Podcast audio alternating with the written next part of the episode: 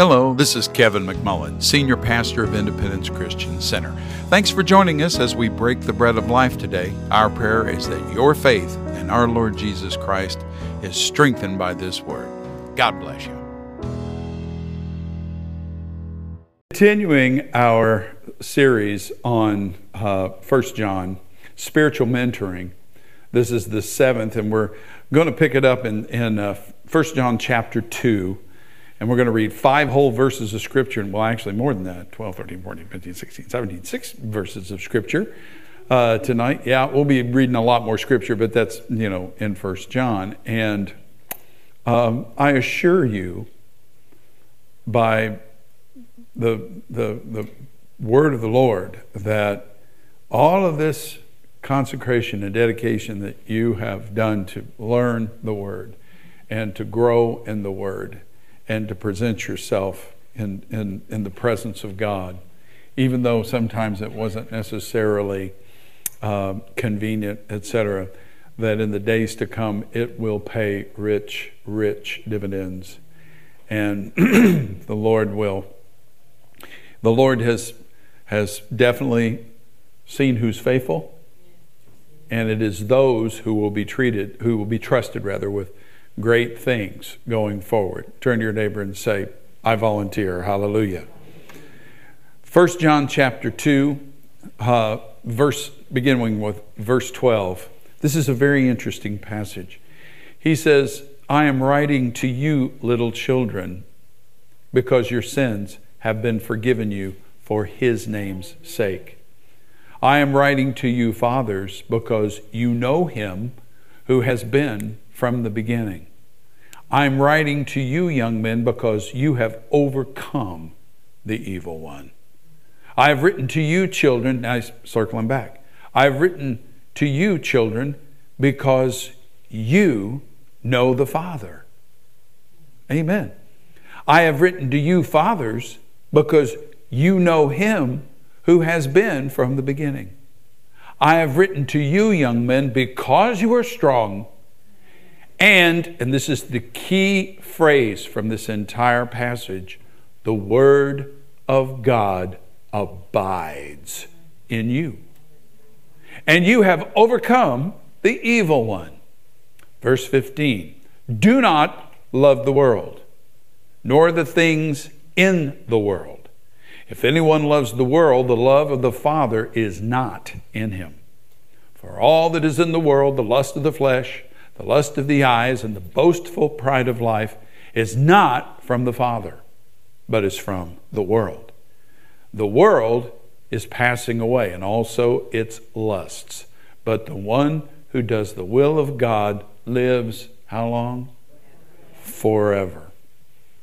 Now, I've said this multiple times in the last six weeks, but it, I'm, we'll say it again here on the off chance that somebody, either by web or by podcast or other means uh, is joining us uh, already in progress. All right. But remember that First John is a companion letter for all intents and purposes. He, John is here instructing his spiritual children. He considers the readers his in his personal, I should say, personal spiritual charge. He sees them as his responsibility. He's instructing, instructing, he's tutoring, he's coaching, he's educating, he's training, he's equipping. And when it says my little children, Jesus used the same terminology. And it is not denigrating them in any way, shape, or form. In fact, it was a term of endearment. It's like saying, dear ones, you know, he really loved them. And notice the tenses. He says, I am writing you, my little chin or children, because your sins have been forgiven you for his name's sake. Have been forgiven you. But then look at verse 13. I'm writing to you, fathers, because you know him who has been from the beginning. And when you begin to read into it, you begin to say, you know, this really kind of sounds repetitive or even redundant. But remember, this, they are reading something that is not his first literary work. The Gospel of John, the companion volume to this. In fact, you might even think of this as a study guide to the Gospel of John. And John doesn't consider this a sequel. It, it's just that. It's a companion. It's a, you know, the Gospel of John was generic. It was to the whole church, not just the whole church of that day, but under the inspiration of the Spirit, it would be to the entire church throughout the ages. All right? Matthew was to the Jews, Mark was to the Romans, Luke was to the Gentile world in general, but John was written to the church. So when he penned the Gospel of John, he was wanting all believers to know the Jesus he knew.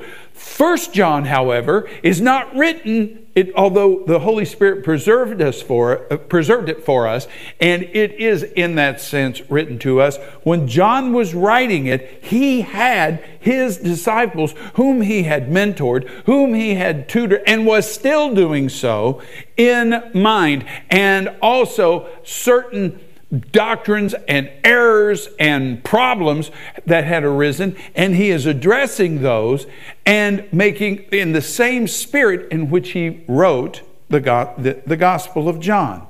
So it's just as applicable to us, but it's different in character, all right? And notice the wonderful position John says you and I find our, in which we find ourselves.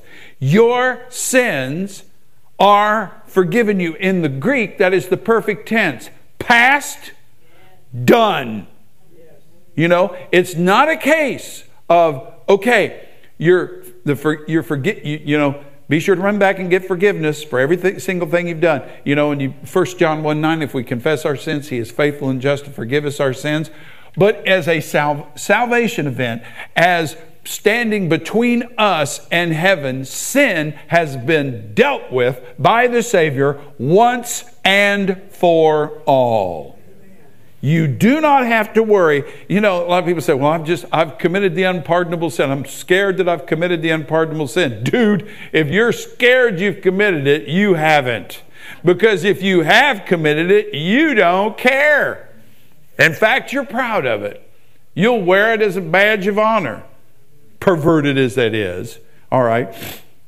And so your sins are forgiven you through his name. In verse, uh, look at 1 John 2 2. He himself is the propitiation or the expiation, as I have described before, hilasterion, for our sins, and not for ours only, but also those of the whole world. Remember, we quoted, uh, I think it was Sunday, uh, 2 Corinthians chapter 5, where it says, that, you know, that God was in Christ reconciling the world to himself, not holding their trespasses against them. Now, make no mistake, if I uh, decide to start making ends meet by robbing QuikTrips, even though God will not hold those sins against me in the salvatory sense, I promise you that that sin will catch up with me. Um, you know what I'm saying there, all right? And John knows that too, all right? But the important part here, he says, He is the propitiation for our sins. Do you understand that that is His doing? There is nothing you or I can do to improve on that. Nothing. You know, that's the problem with works righteousness. Works righteousness always needs to do something more in order to be pleasing to God. You are pleased. Now, not everything you do or say necessarily is pleasing to God, but you are pleasing to God because you have embraced. This is the work. They said, What should we do to do the works of God? And he said, This is the work of God, that you believe in him whom he sent. And that moves us out of the dominion of darkness and into the kingdom of his beloved Son. It's dependent upon him, not us. You know, God is love. He'll say that in 1 John chapter 4. He'll, you know, verse 7 and 8. God is love. It didn't, he didn't say God is spirit. He, Jesus says that over in John chapter 4. But he says God is love. He also says God is light. And so God is all of these things, meaning that is his essence. Um, I understand that the sun, and that's the S U N, which recently went over the hill in the West and headed for China and you know Japan and China and eventually Europe, and we'll return here about 6:30, 6:45, whatever sunrise is tomorrow morning. And it's funny because couple of days, for a couple of days, uh, Liam came home from school with a sun pink. Does everybody know what a sun pink is? He had been out. I looked at him, I said, Man, you went outside at recess today. Yeah. And they have two different recess periods. You can ask Liam, What is your favorite thing at school? And he will tell you without hesitation recess. He loves to go out and play with his best buddy, Maverick. That's his name, Maverick. And, uh, and so I could tell by looking at Bubby, he had been in the sunshine. All right? Now, I want you to think of God. God is, is, is love, He is light. And guess what? Nothing, you, your salvation, my salvation, are not dependent on what we did. When the sun shines, it doesn't say, I'm not shining on you. No, it's we, I'm telling you that He sends the rain on the just and the unjust. And it's hard for us to get our heads wrapped around that because we're always trying to earn something. And John is saying, can't be done, you know? And he's saying, you know God personally. You've moved from death into life. And he's saying that life that, that was in Christ is truly in you as well. And the, it's the only way to know God that is belonging to Him. And you are strong because you have overcome the evil one. Well, actually, Jesus overcame the evil one, and you share that you stand with him in that victory by believing in. And you are strong, young men. Why? Because God made you that way. He is the one who defeated the devil. But that faith in Jesus appropriates that victory. Amen. And I want you to look at that at, at verse, um, let's see, 14 again. Um, I have written to you, fathers, because you know him who has been from, from the beginning. I've written to you, young men, because you are strong, and the word of God, what? Abides. I can remember when I was a little kid, my great uncle, that we, whom we called Uncle Buddy, and his wife lived there in Tulsa, not too far from us.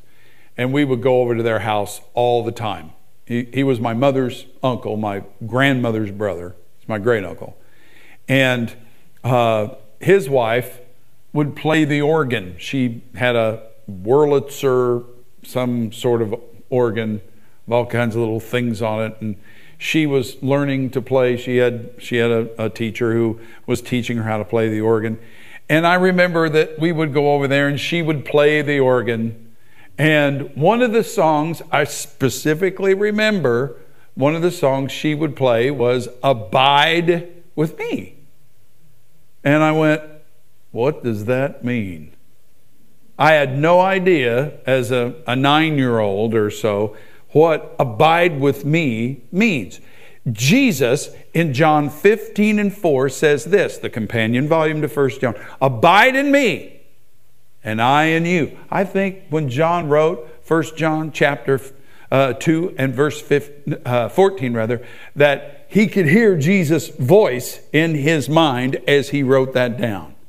Word of God abides in you. Jesus in John 15, 4, abide in me, and I in you. As the branch cannot bear fruit of itself unless it abides in the vine, so neither can you unless you abide in me. Now, now hold on just a second. We go, oh man, that's so good. If it were not possible to be a believer and yet not be abiding in the vine, this would be a waste of breath and ink. Are you hearing me? It is possible to know the Lord, to, to belong to the Lord, to have confessed Him as Savior and been genuinely born again, and yet, like the people at Corinth in Paul's first epistle, to be so carnal that there is little or no observable difference between us and the world, the unbeliever. How many of you with me? He said, Are you not walking like mere men. And that is exactly what he meant. And so, you know, he wants, in Johannine, that's John's parlance, he is telling them that the life of God is in us. We are in a position of victory. We're not seeking victory. We victory found us, raised us from the grave, but it is a position we must maintain, and the enemy works tirelessly to get us out of that position. He works tirelessly to get us to where we know Jesus, but we're not abiding in him. We're not walking with him. Jesus is exhort, abide in me. The language here. Now I want you to notice what, what John is doing here. You may have caught it. Verse 15 is a jarring change. Look at this. I'm writing to you, little children, because your sins have been forgiven you for his name's sake. I'm writing to you, fathers, because you know him, who has been from the beginning. I am writing to you, young men, because you have overcome the evil. And I've written to you, children, because you know the Father. I've written to you, fathers, because you know him who is from the beginning. I've written to you, young men, because you are strong, and the word of God abides in you, and you have overcome the evil. And for crying out loud, don't love the world. It's strong.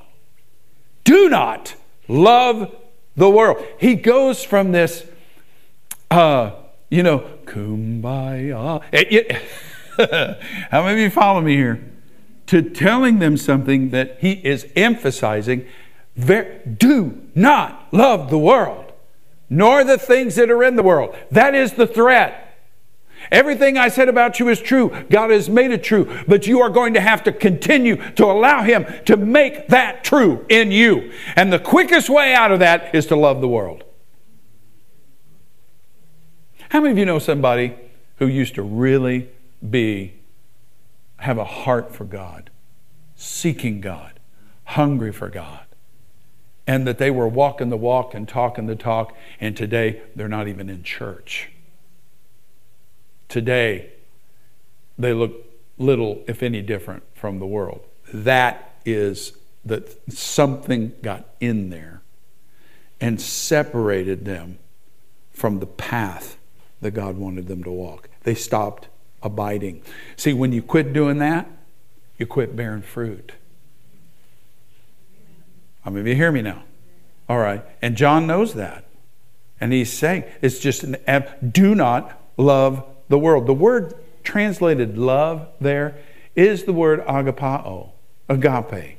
It means a controlling commitment.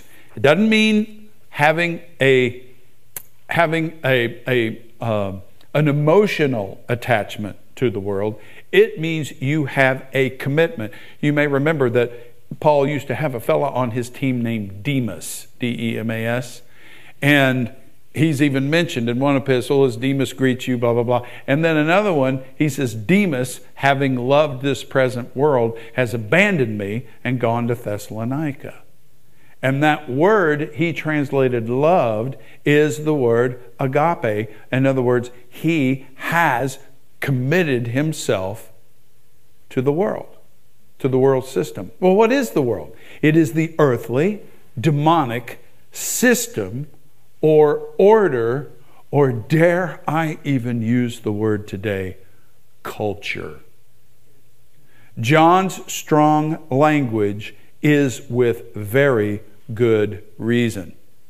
Because he will say in the fifth chapter of this same epistle, verse 19, we know that we are of God, and the whole world lies in the power of the evil one. That's strong. 2 Corinthians 4 4. Talking about if our gospel is hidden, it is hidden to those who are perishing. Verse 4 In whose case the God of this world has blinded the minds of the unbelieving, that they might not see the light of the gospel of the glory of Christ, who is the image of God. The God of this world.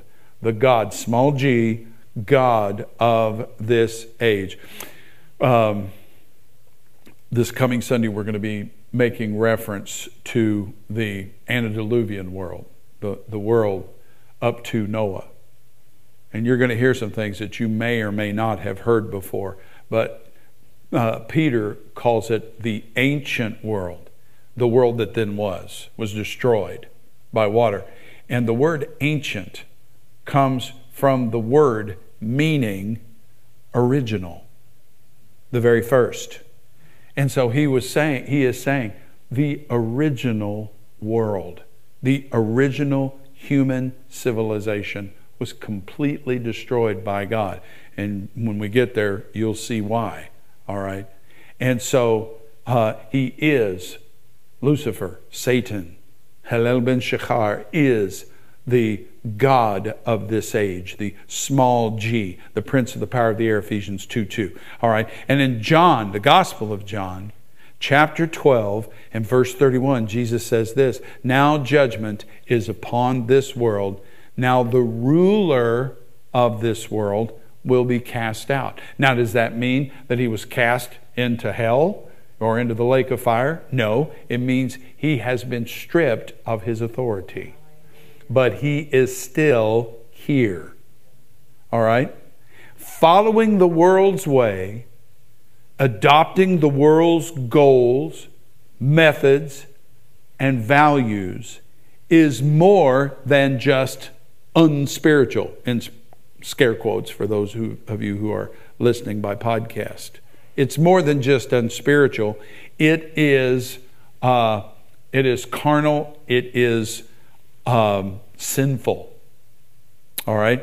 Um, because he goes on to say in verse 16, chapter 2, 1 John chapter 2, verse 16, for all that is in the world, the lust of the flesh, the lust of the eyes, and the boastful, arrogant pride of life is not from the Father, but is from the world.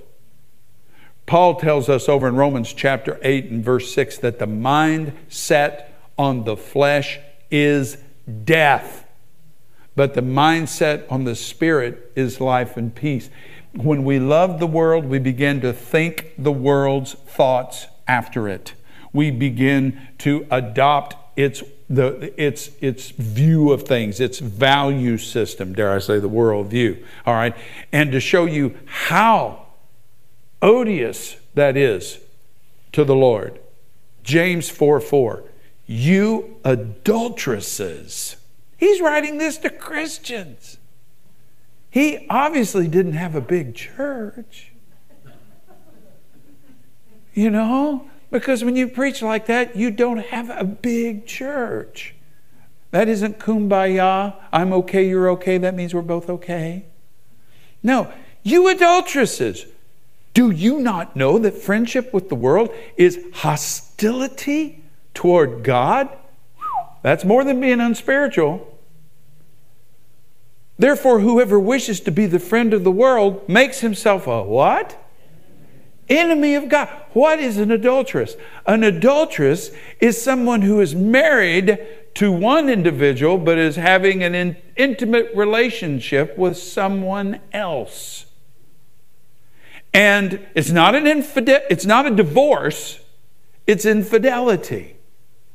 And here it's interesting because he says, whoever reading from James 4 4 again, therefore whoever wishes to be a friend of the world, uh, you know, uh, uh, wishes to be a friend with the world. Uh, friendship and friend are the word uh, philia and philos. We get uh, Philadelphia, like that, or the, our suffix philia from the end of it, meaning to love.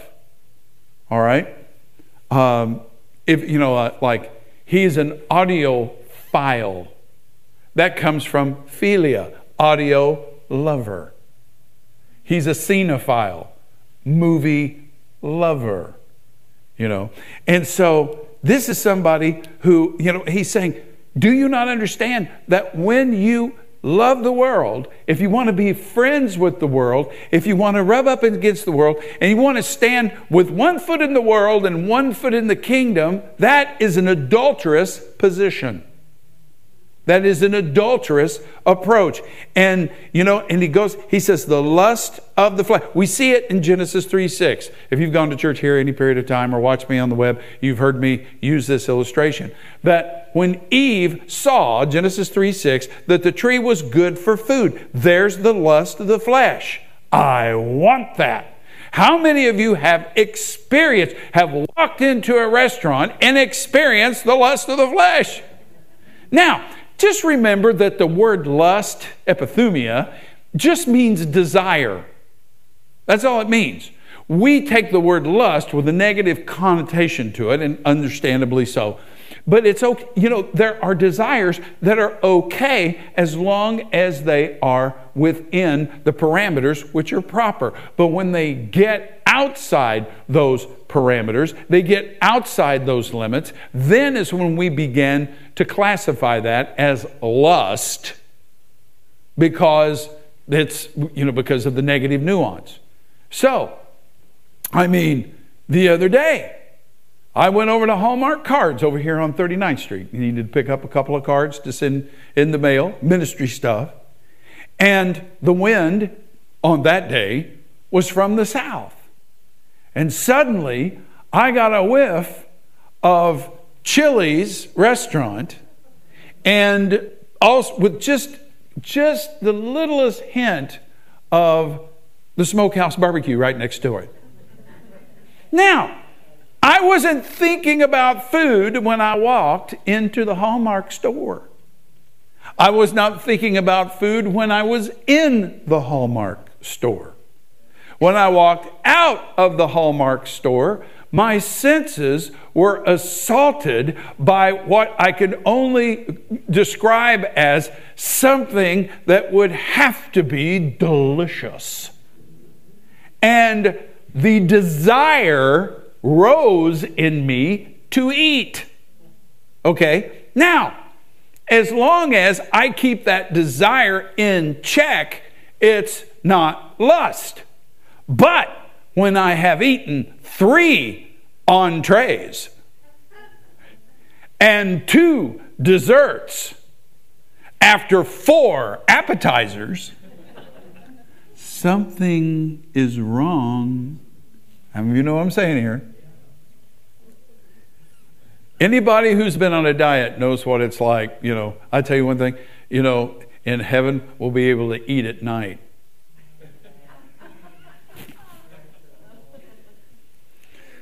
I remember when I was in high school, I couldn't gain weight to save my life. Those days are over. Lust of the flesh. She saw it was good for food. She said, I want that. I'll bet that's tasty. And then what was the next thing? and she saw it was a delight to the what? Eyes. It was pretty. I want that. And you know, we start early. The other day, we're sitting in an intersection, and I look up, and there sat the new, one of the new Corvettes. And it's, you know, sitting over there rumbling like that. And I look over there and I said to Liam, I said, Look at that. He goes, What? I said, Look at that, look at that gray car right there. He goes, Ooh. And I said, Yeah.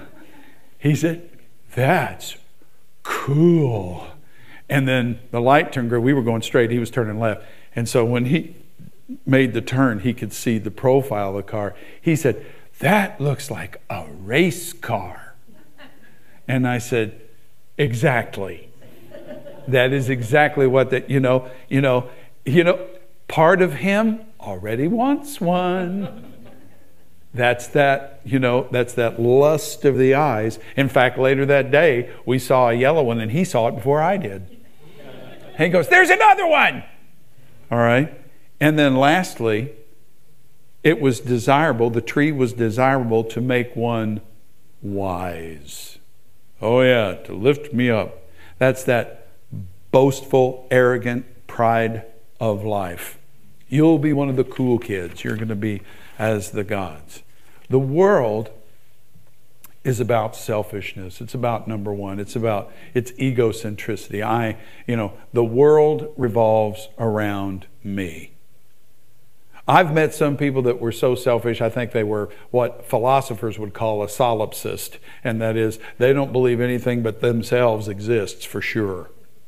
You know, I desire, therefore I am, with apologies to Rene Descartes. All right?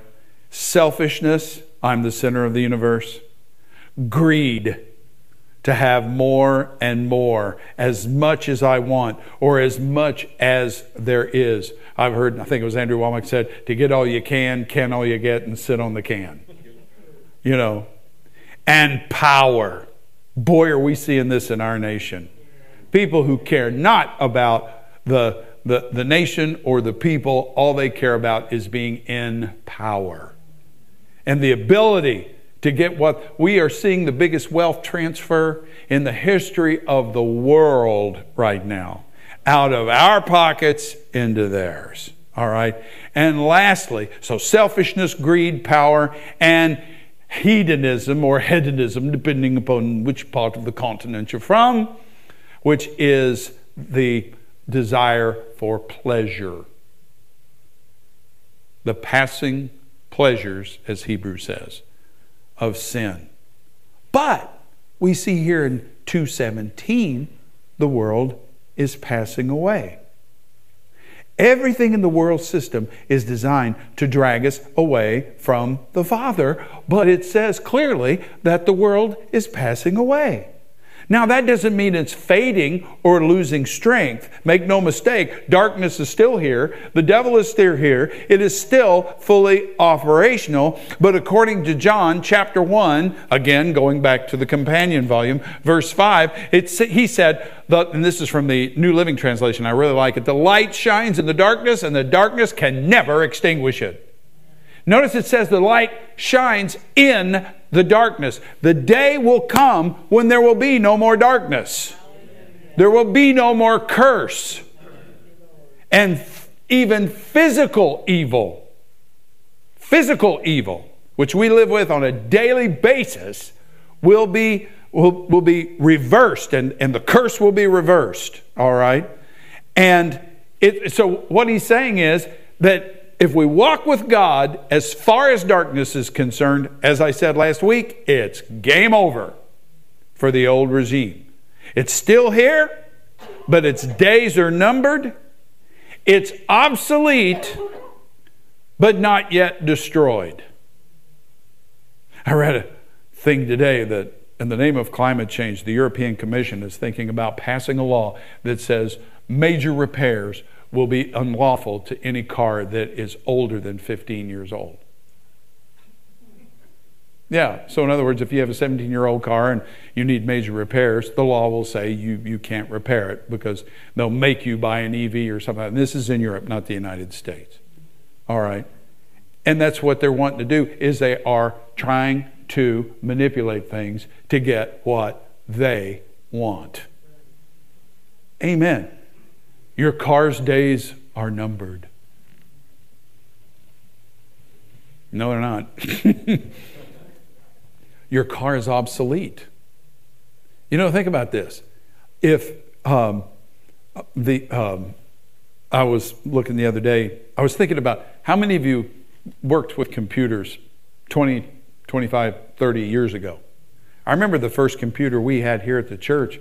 It was an eight, it was a uh, Hewlett Packard, and it had a it had a Motorola 8088 uh, uh, processor in it, and it had a disk operating system where you had the, the C prompt and you had to tell it everything to do. I knew how to run that because I knew you know, I knew uh, I had worked with that when I was uh, going through uh, Bible college. I was a computer operator at the University of Texas Health Science Center at Dallas, which is right next to Parkland Memorial Hospital there. And we worked with a great big DEC System 10 with PDP 11 front end, you know, and that computer would, the, the, the, the disk drives on those things were the size of a small Maytag washing machine. No, I kid you not. Our, we had uh, RP04s and RP06s. And the 4s had four discs, and the RP06s had six. Those discs were this big around. And when I wanted to change out the disk drives, I had to walk up to the thing, which was about that high off the ground. It had a door that slid back, and it comes up and it had a thing. It looked just like a Maytag washing machine. You spin it down, you put this thing in there and lock it and pull those platens out of there and put them in a holder and cover them up so they didn't get dust on them. Pull the new one out, put it in there, lock it into position, close the, the uh, door on it like this, and reach up and hit rinse. now, reach up and hit start or whatever the button was like this, and that thing and spin up, you know. And that great big monster hard drive would hold somewhere in the neighborhood of 20 gig uh, 20 megabytes of nothing i mean today that's nothing i mean you know this that great big computer that half filled that room it had cabinet after cabinet after cabinet after cabinet of memory their memory was little pieces of iron, that chunks of iron between two, two wires.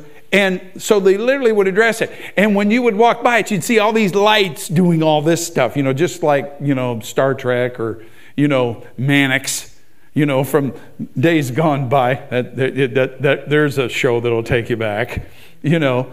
And whenever it would crash, we were required as operators to write down which lights were lit because that would give the engineer understanding of what a little better understanding of what hung it up and those multiple cabinets which were so much larger than uh, you know were four or five times the size of your locker at school much deeper much wider taller and everything held eight megabyte of memory this, the computer in this thing is a thousand times more powerful.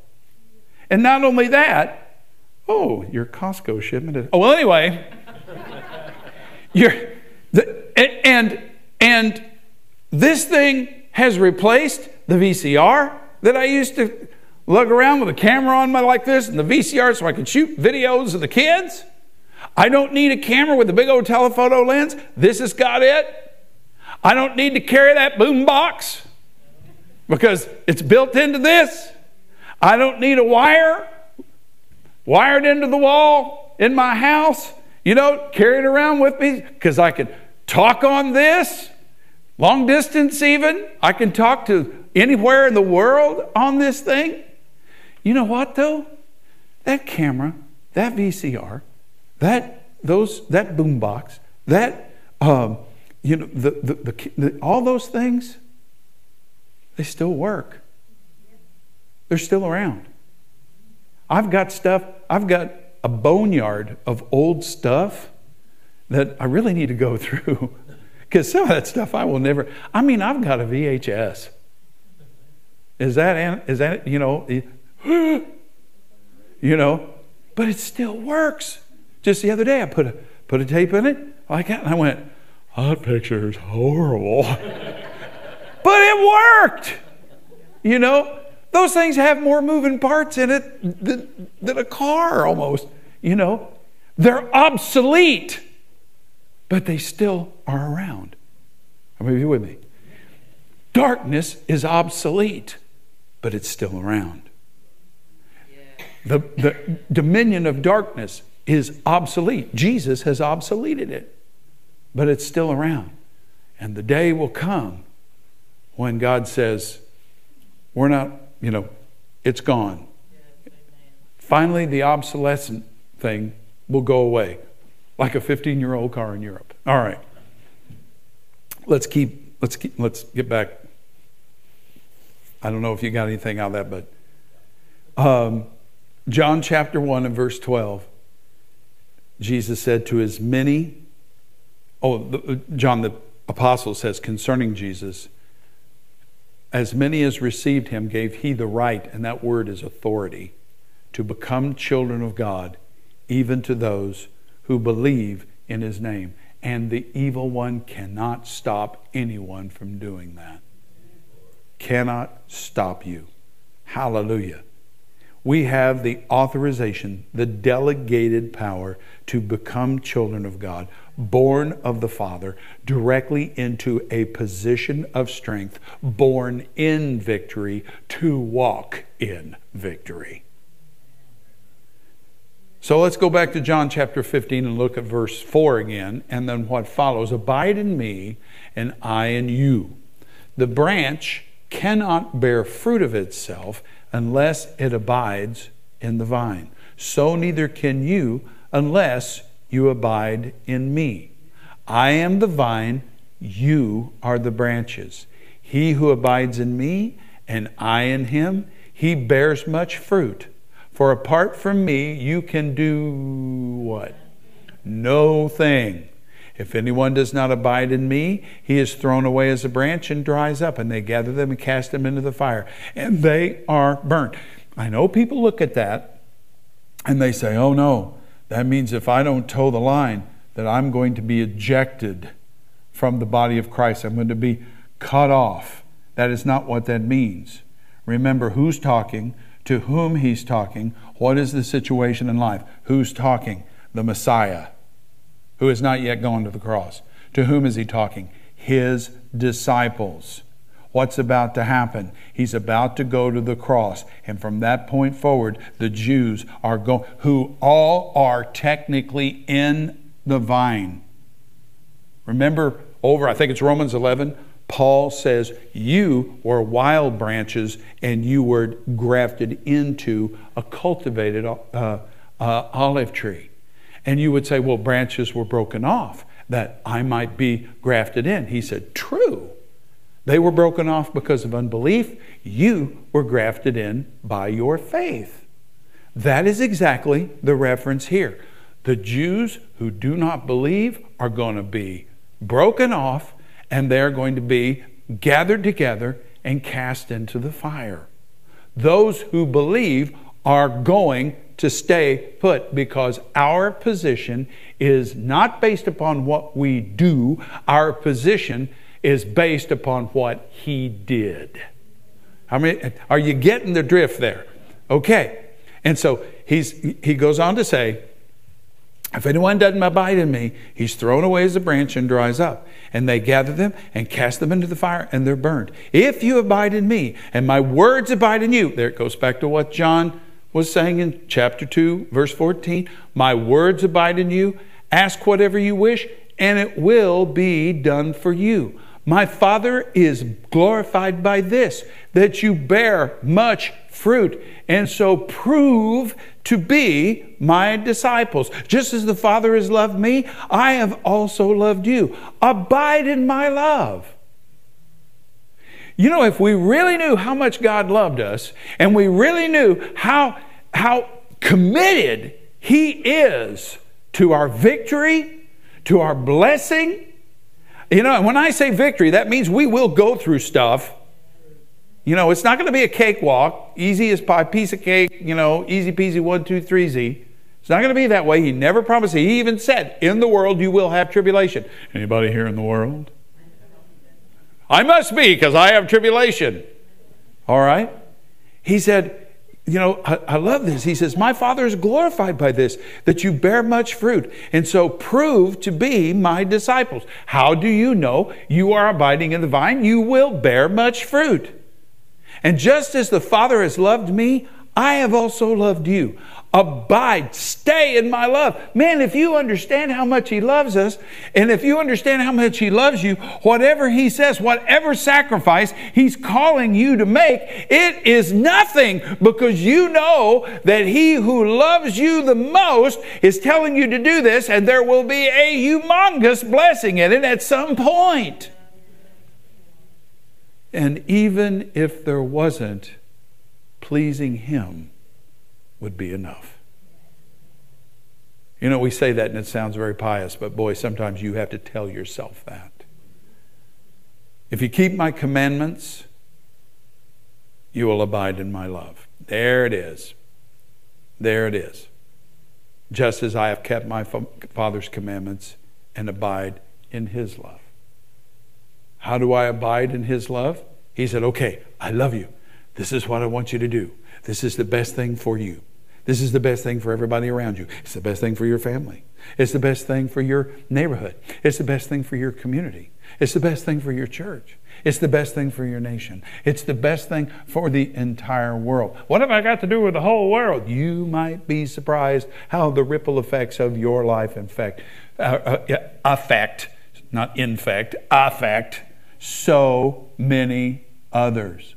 What is it? Seven degrees of separation. You know, and he's, so this, do this. But when we do something else, we get other results. All right? If you keep my commandments, you'll abide in my love. Now, it doesn't mean he won't love us if we don't. It just means we're not walking in it the way he wants us to.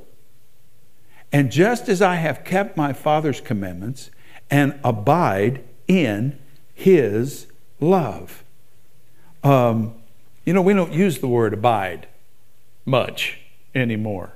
The Greek word is the word meno, M E N omega, long O, which means to remain or stay.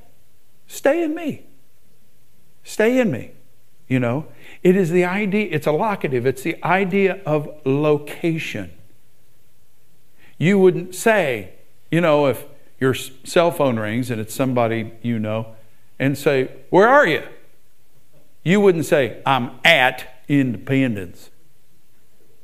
You'd say, I'm in independence, wouldn't you? That's just the way we say it. That's, that's the preposition we would use. And so it's a locative, all right? Uh, you know, I used to say, Well, where's that at? And my mother would grimace and say, Behind the T. You dangled a preposition. You know, 40 lashes with a wet noodle. In independence. I'm at the fair. I'm at the airport. It's a locative, right? But, you know, he, said, I'm in independence. He said, stay in me. Stay right here.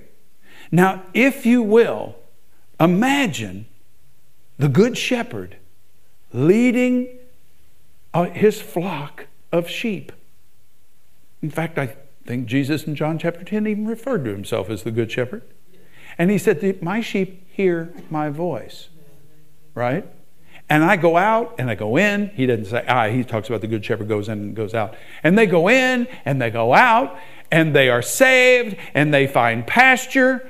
And here goes the good shepherd. This is the direction he's leading. Now, the direction he leads for your life will be somewhat different than it is for others, but many, many things are going to be the same for all of us, right?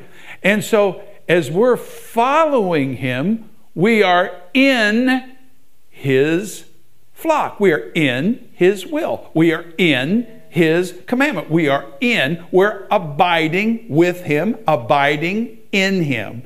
But if I am one of, you know, if I'm one of that, if I'm that one sheep out of the hundred who goes and, you know, gets lost, yes, the good shepherd will come looking for me, but I did not abide. Again, this is not a heaven or hell issue.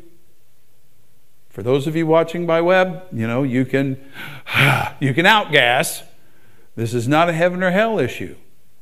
This is about staying with Him and walking in His will and bearing fruit, which is what John wants to see for his spiritual children. He said, I want you, it thrills me to see my children walking in truth.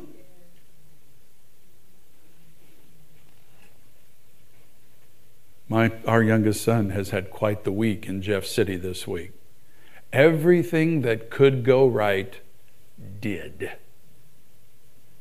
And I could tell you some stuff that happened, and you, in fact, one thing was so amazing that it was almost the talk of the whole floor at the House of Representatives because people who know him were saying, That is crazy, you know.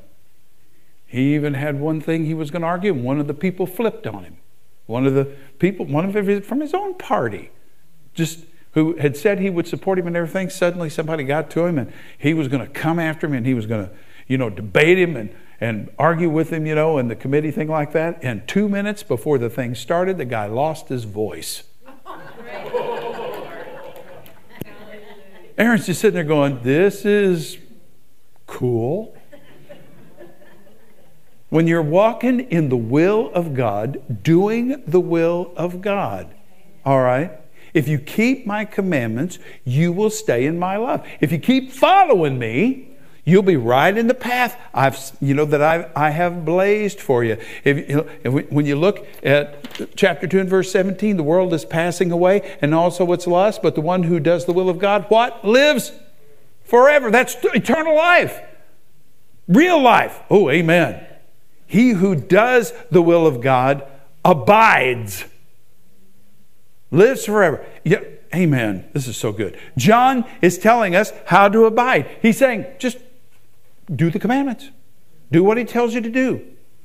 You know, in fact, when you read 1 John 15 and 10, he said, If you keep my commandments, you will abide in my love, just as I have kept my Father's commandments and abide in his love. The world is passing away and also its lusts. But the one who does the will of God lives forever. I just put those two scriptures together. All right? Do you hear the echo in there? All right? This isn't works righteousness. We're already forgiven. We're already strong. We do know him. We're not straining to try to, you know, to do this. The issue is just walking out that victory to the fullest and bearing the fruit what pleases Him so deeply. So let's face it obedience has become something of a wordy dirt. Dirty word, you know, for some people. They think that puts them under the law and that being obedient takes away my privilege or my freedom in some way. And it doesn't really, but in our culture, it's easy to see that thought, thought process. You know, don't you put that on me. That's the law. No, it's Jesus. All right? Uh, uh, Proverbs chapter 8, if our musicians would come, we'll, we're crossing the threshold onto the runway. Proverbs 3, verse 1 My son, do not forget my teaching, but let your heart keep my commandments. Who wrote this? Okay, Solomon penned it, but who wrote it? the Holy Spirit. It is Scripture. My son, my daughter, don't forget my teaching. Why would he say that unless it would be possible to let it get away? Amen. See, I, I, I triggered Siri. My son, do not forget my teaching, but let your keep, heart keep my commandments. Look at this. For length of days and years of life and peace they will add to you. Don't let kindness and truth leave you. Bind them around your neck. Write them on the tablet of your heart.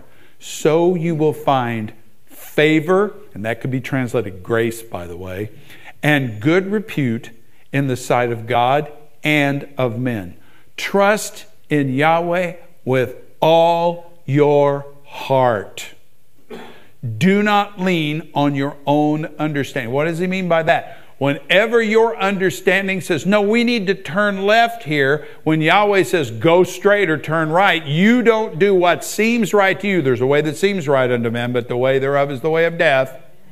You know, you don't go that way. You trust Him.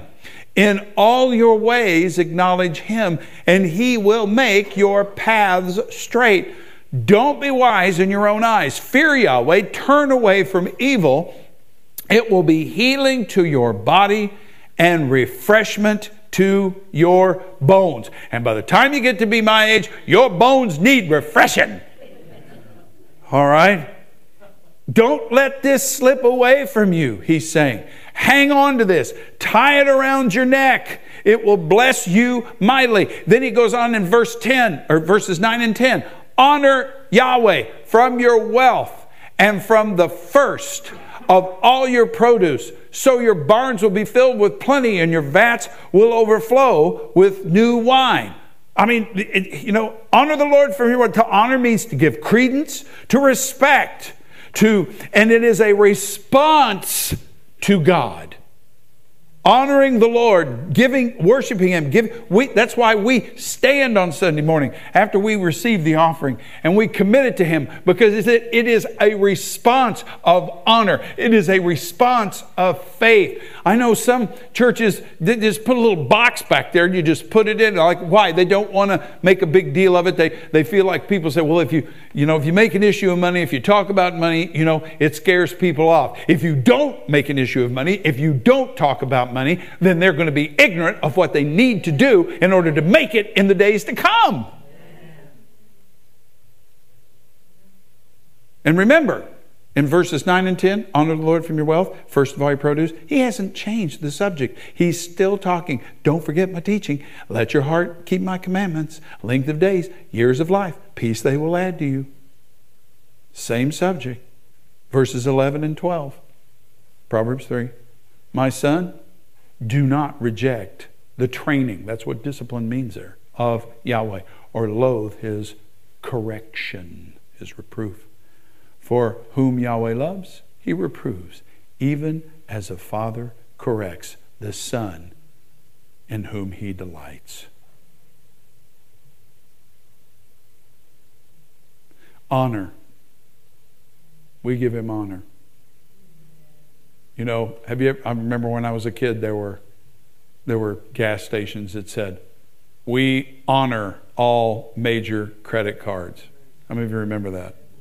You know, what does that mean? When you walk in and you hold up a credit card, they go, "We are not worthy. We are not." No. It means they will accept that as payment. All right? When in other words, they they consider that valid. When we honor the Lord, we are, we are saying He is valid, He is truth. You know, when you present a check, if they accept it, that means they're honoring the check. And when God speaks to us through His Word, then we honor it. Go back to 1 John chapter 2 and verse the last part of verse 14 I've written to you, young men, because you are strong, and the word of God abides. Meaning that they are doers, they are honoring that word, they are doing it, they are abiding, they are honoring, they are obeying. That is worship. You know what? You can come uh, and go and you can and, and raise your hands and, and sing the song and cry crocodile tears and everything. But if you do not walk out that door and are a doer of the word, this has no impact. I don't know what it, what it is with self, me triggering cell phones tonight. Anyway, the, the uh, you know, I'm triggering the devil. That, you know, it, true worship is abiding in him. Let's all stand. I'll close with this. My son, you know, Christian, started going to this church where he lives up in uh, Leavenworth, and he said, Man, the sermon was only about 10 or 15 minutes long. It was really short. What are you saying? Okay. 1 Samuel 2 and 30, the last part of it, he says, For those, this is God speaking, those who honor me, I will honor. And those who despise me will be lightly esteemed. That is what John is saying.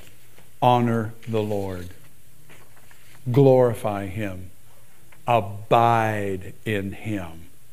And by keeping his commandments, that, you know, doing what he says, another way, doing the word, that's the way it's done. Those watching by web, you watching by web, God bless you. Thank you for joining us.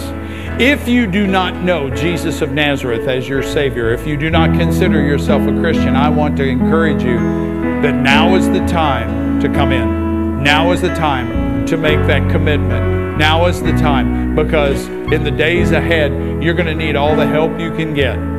You're going to need the help. You're going to need help from heaven. We all are. I'm not just saying you, all of us. And the only way to know God is to belong to Him.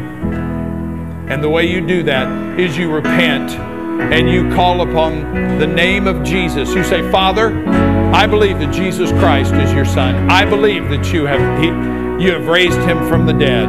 Lord Jesus, I repent. I surrender. Come into my heart. Be my Lord and be my Savior. I give you control.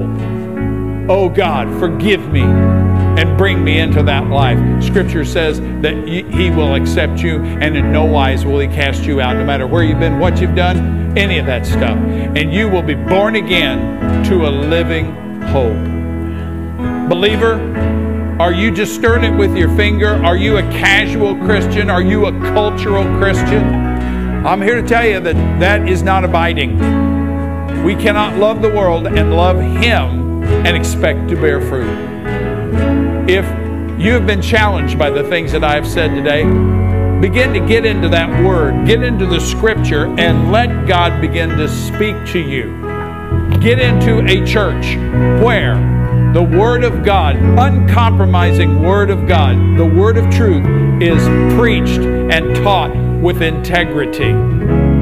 And you will see your life begin, you will see the fruit begin to grow. And the best part of that is that our Father will smile on that because that brings Him great glory.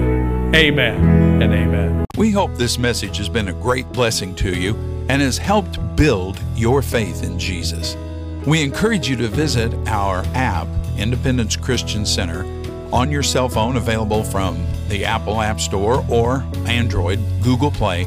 You can also find us on Apple TV, Roku, Amazon, YouTube, and Facebook, again under Independence Christian Center, or at our website, iccfamily, all one word, .org, iccfamily.org. Our heart's desire here is to labor with the Lord in building His body. Until next time, may God's very best be yours.